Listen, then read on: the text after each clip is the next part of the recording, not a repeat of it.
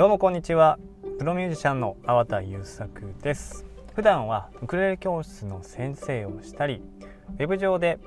ウクレレオンラインスクールを運営したりしています。はいということで今回の、えー、ラジオというかですねポッドキャストのテーマ。ズバリあなたの生命価値はおいくらですか？というものです。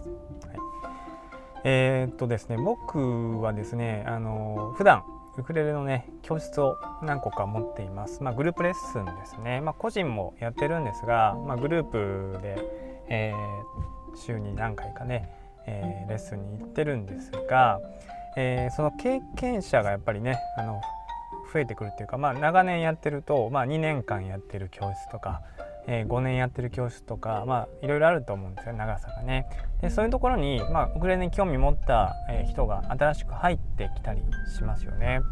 でそうなると困るのが、まあ、教え方もねちょっとねあの変えなきゃいけないしねみんなに教えてるんで、えー、新しい人が1人入っただけでなかなか、えー、その追いつけないというかねその人自身も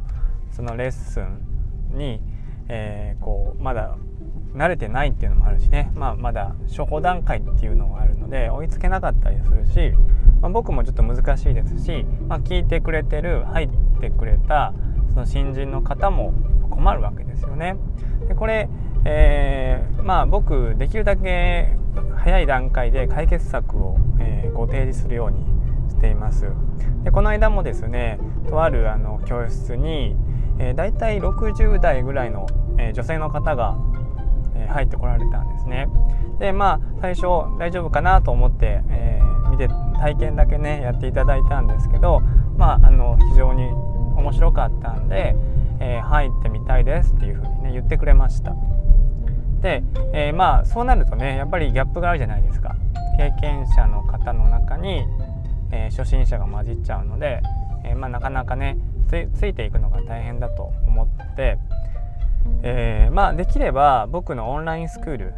あの今運営しているものがあるのでそちらの方に教材があるのでちょっとそこに入っていただいて、えー、23ヶ月でもいいです、まあ、半年まあ半年ぐらいでもいいですけどまちょっと並行でやっていただくといいんじゃないですかっていうお話をして、えー、ご案内をしました。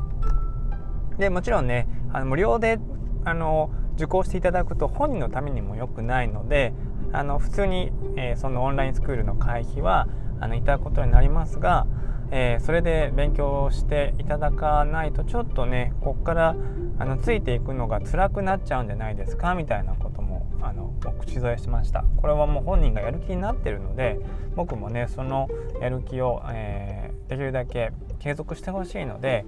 えー、僕がただ儲けたいとかじゃなくて本人がやっぱり多少コミットあのお金を払って、えー、やる気になってもらわないとね、まあ、うまくはならないのでそういう、えー、ご案内をしてみました。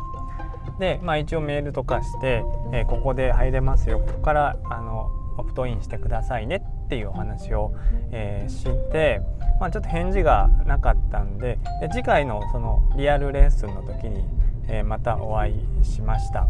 で、えどうでしたか？って分からなかったですか？なんか入会の仕方わからなかったですか？って言うとあいえそんなことはないんですがえー、その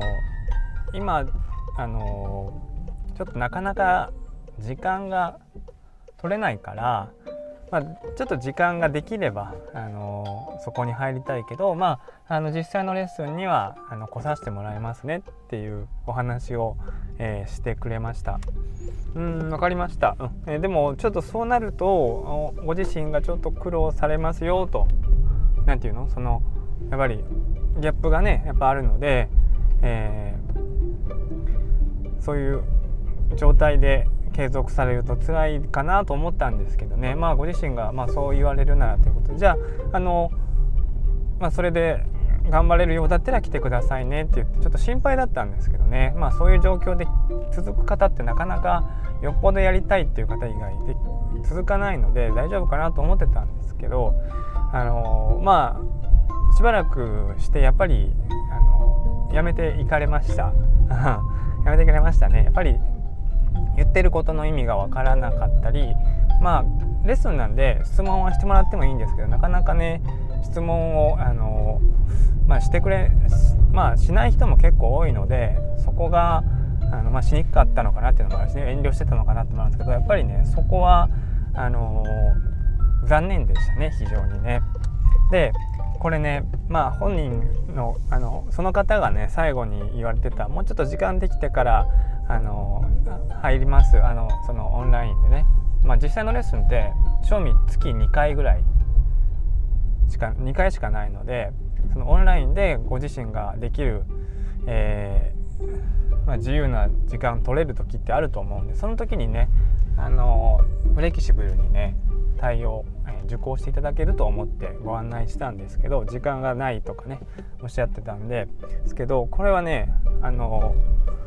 ちょっと逆なんですよね。多分その方にとってはあのウクレレはそこまで優先順位高くなかったんじゃないかなっていうのがあの思いました、うん。まあ、これはまあちょっと推論になっちゃうんで本人がどう思ったか分かんないですけどその多分僕の感覚ではその月月？3,000いくらとかっていうそのお金すらもちょっともったいないと思ったのかもしれないですね。うん、だけどまああと時間がないっていうのもちょっと言い訳っぽく聞こえたんですけどその時間ってそもそもあの作るのが先なんですよね。今までの生活のままあの新しいことを始めてそれをプラスで考えるともちろん時間なんてあの今までの生活が優先になるっていうね考えでいくと作れないのは当たり前なんですけどあの新しいことを始めたならそれにリソースをである時間を割いてまあ今までのやってたことをちょっとね見直してい、くのが当然なんですけどその時間がないっていうのはまあそれはちょっとねあの無理なんか矛盾していることなんですよね新しいことをするっていう時はね。で、えー、僕がその何て言うのかな先にうんそういうところにあのオンラインスクールにね入会してもう3ヶ月でもいいじゃないですか。3ヶ月でもあのそんな数千円ですよ、うん、1万円いくかいくぐらいの金額で学べてプラス実際に会ってねあのモチベーション高くいろんな人たちとレッスンできるっていうチャンスも両方持てるっていうのはすごくいいことなんでね距離的にあの教室にリアルのリアルで生徒として来れるのであればいいことなんで、え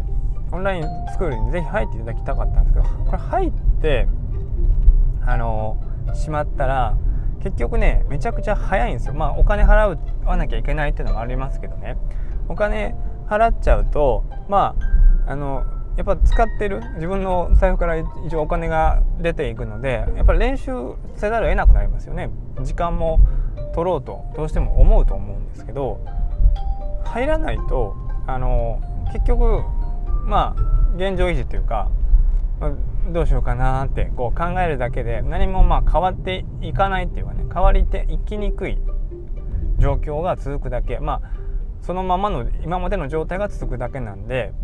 そもそも何かが変わるチャンスにはなってないんですよね。でそれが、あの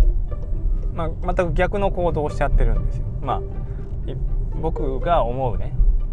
えー、普通に上達していくためのもう最短距離の行動であるものものから考えたら全く逆の行動をしてしまってます。それはね。むしろあの入っちゃってもう3ヶ月でも、まあ、2ヶ月でも1ヶ月でも短くてもいいから早めに取り組んであのサクサクやってしまった方がね結局お金のお金とそうそうあと時間の時間のですね節約になっちゃうんですよそれは。まあ当たり前のことなんですけどまあそれちょっと伝わってなかったかなっていうのが今思うことですよね。で翻ってね僕のあのプライベートな話にあの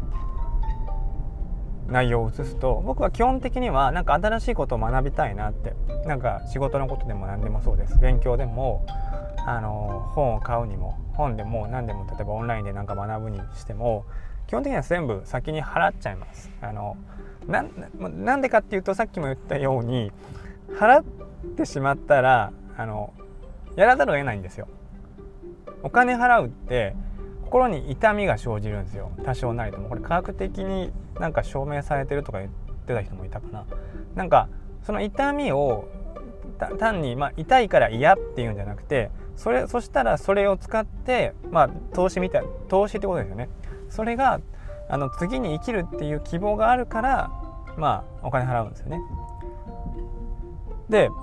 仮にその買ったものがダメダメだったとしても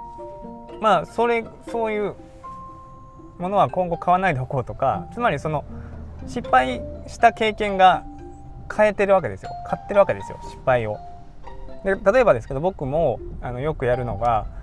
あの他にもよくやるのがリアルにそのご飯屋さんに行く時に自分が今まで行ったこと一回も行ったことがない店とかたまたま見つけた、まあ、なんか初めて見つけた店とかいろんそういう店に結構行くことが多いんですよ。まあ、あのお金あの使うとしても、まあ、2,000円ぐらいですよね。そんな多い料金使わないじゃないですか。大大した料金使わないじゃないですか。それをやってみるんですよ。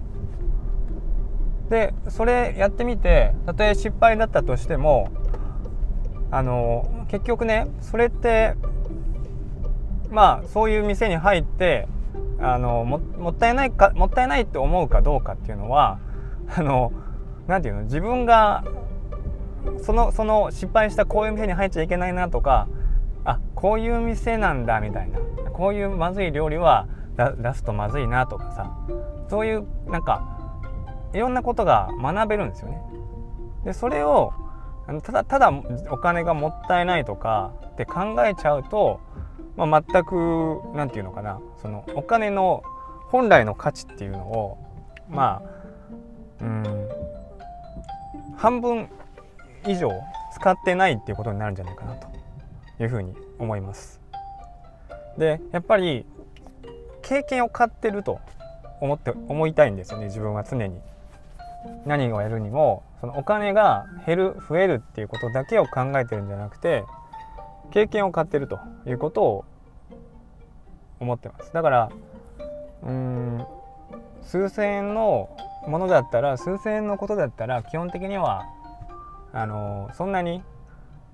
あの躊躇せず使っちゃおうっていうふうにいつも考えてるのでまあそれはもちろんその僕自身もね守るべきものが家族も子供もね妻もいるからあるのでそこまでそんなリスクの高いね何十万とするものをポンと買ったりすることはないですが基本的に少額のものだったりだったら、まあ、自分の勉強になる可能性があるものはあのケチるっていうことは基本的にはしません。それでなんか時間が逆に取られるようなことにあのケチってしまう方が問題だというふうに思ってますね。でまああのうまくいけば今の自分自身のステップアップにもなりますし、まあ、失敗すればそれも経験ぐらいの気持ちでどんな時も、えー、ねえー、お金の使い方っていうのを考えてるかなというふうな感じですよね。でこの行動規範っていうのは、まあ、僕自身もその何て言うのかな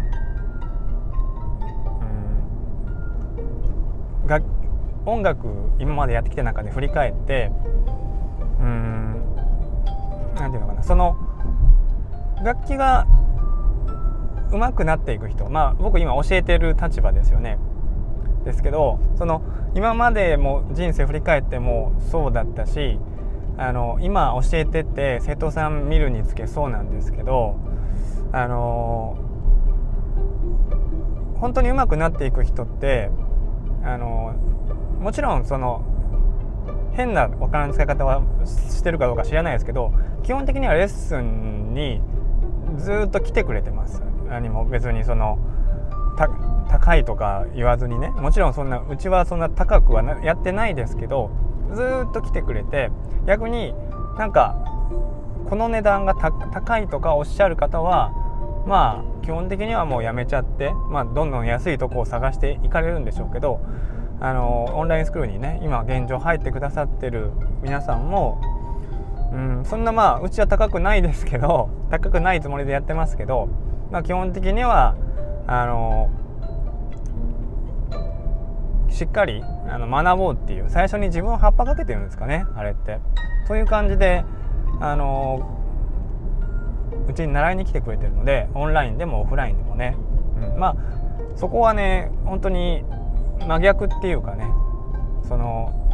何かこう、うん、例えばそここう上手くなってからやろうとかね上手くなったらいいウクレレを買おうっていう人もいるじゃないですか。前もなんかこの話ってどっかでしたんですけどあのそれは上手くなる時そういうことを言ってる人に上手くなる時って絶対来ないんですよ。で大体上手くなった人って基本的にはあの先にねいい楽器をねやっぱちょっと頑張って買ってるんですよね。多少のリスク取ってます。お金使うっていうのはあのまあうまくいく可能性もあるしいかない可能性もありますよね。その可能性の大きい方広い方ですね、えー、ポジティブな面でもネガティブな面でも可能性の大きい方にちゃんとあの張ってるんですよね。で逆にそんな、まあ、うまくなりにくいなっていう人はあの基本的にはまあ現状維持っていうかね、うん、現状のままあの、なんとか変わろうと思ってるんですけどあの現状のままで今まで大してうまくなってなかった人がその変わ自分の環境とか、うん、持ち物を変えないで、えー、うまくなることって基本ないと思うんですよね。成長したりステップアップすることって。だからそこはなんか別にお金使うことが全てとは言わないしあの僕ポジション的にね今そういうふうにお金払ってもらってオンラインでもオフラインでもレッスンしてる身なんでだかポジショントークと思われるのも嫌なんですけど基本的にそのお金をあの、まあ、使う時には使うっていうスタンスを持ってる人の方がねあのかなり上達のスピードとか、まあ、成長の、速度が速いというのはもうこれまあ、僕自身の実感として何かをこう成し遂げていく楽器をうん習得していくっていうのはなんか目に見えて何て言うのかなこうすごいこう自分自身の自分自身の問題なので人と共有できないことなんですよ。なんだろうなんかスポーツで弾いてるとかそういうことじゃないですよね競争ではないじゃないですか。あの明らかに分かりやすいことじゃないんでその分伝えづらいんですけど正直そこはねそこがすごい歯がゆいんですけど結局ねあの僕自身の、まあ、今までの目に見えない音楽っていう世界の感覚で言うとそこは明確に差がついてるなというふうに思います。えー、結局まあこの今この大事な瞬間の2000円3000円を2000円3000円とかまあ1万円でもいいですけどケチることによってその将来将来のその時間がめちゃめちゃ消費されてるっていうか浪費されてるかなっていう感じがするんですよね。あの時間冒頭でねお話ししたその生命価値はいくらですかっていうのはそのご自身のあの人生における時間のことを言ってるんですよ。でそのお金が大事とかお金ができてからとか上手くなってからとかってやっぱり言っちゃう人ってあの自分の生命時間のすり減りに対して非常にその無神経っていうか、まあ、あまり意識を持ってないっていうかねそういうふうに僕には感じるんですよね。あの僕自身はあの何より自分の生命時間自分が、まあ、好きなことをしたり、えー、心地よい状態で、えー、過ごしたり、ね、そういうことに対してすごいこうヒエラルキーのをあの上に置いてるので何、うん、て言うんだろう。その無駄無駄に時間がかかっちゃうってことに対してとても今までもちろん失敗してきたんで僕も今こんな風に偉そうに言ってるんですけど あの僕自身もすごいそういう風にこうお金にとらわれてお金が増えるか減るかだけでとらわれて、えー、過ごしてた時期ももちろんあったので今今これは過去の自分にも言ってあげたいっていうことで言ってるんですけどお金を使うことによって経験が変えるそれが失敗だったとしてもうん、数千円数万円のことだったらやってみようよっていうね意識でまあ今はねあの考えていますよね。やっぱりお金を使うってことは、まあ、ただ単に減る増えるじゃなくて経験を買ってるお金を使ってでしかできない経験っていうのはやっぱあるので、うん、そこはね、えー、今ね思ったように結果が出てない結果って言ったらあれですけどねあの実感としてうまくいかないってね、まあ、楽器の演奏なんか特に自分との勝負なんで人に聞かせてね優越感に浸るっていうのも難しいことじゃないですか。で人の人前に行くほど何て言うの楽器ってやっぱり緊張してあのパフォーマンスが出せないんですよね。そういうもんなのでその実力測りづらいんですよね。スポーツとかと違ってね。お金儲けとかと違ってね。だから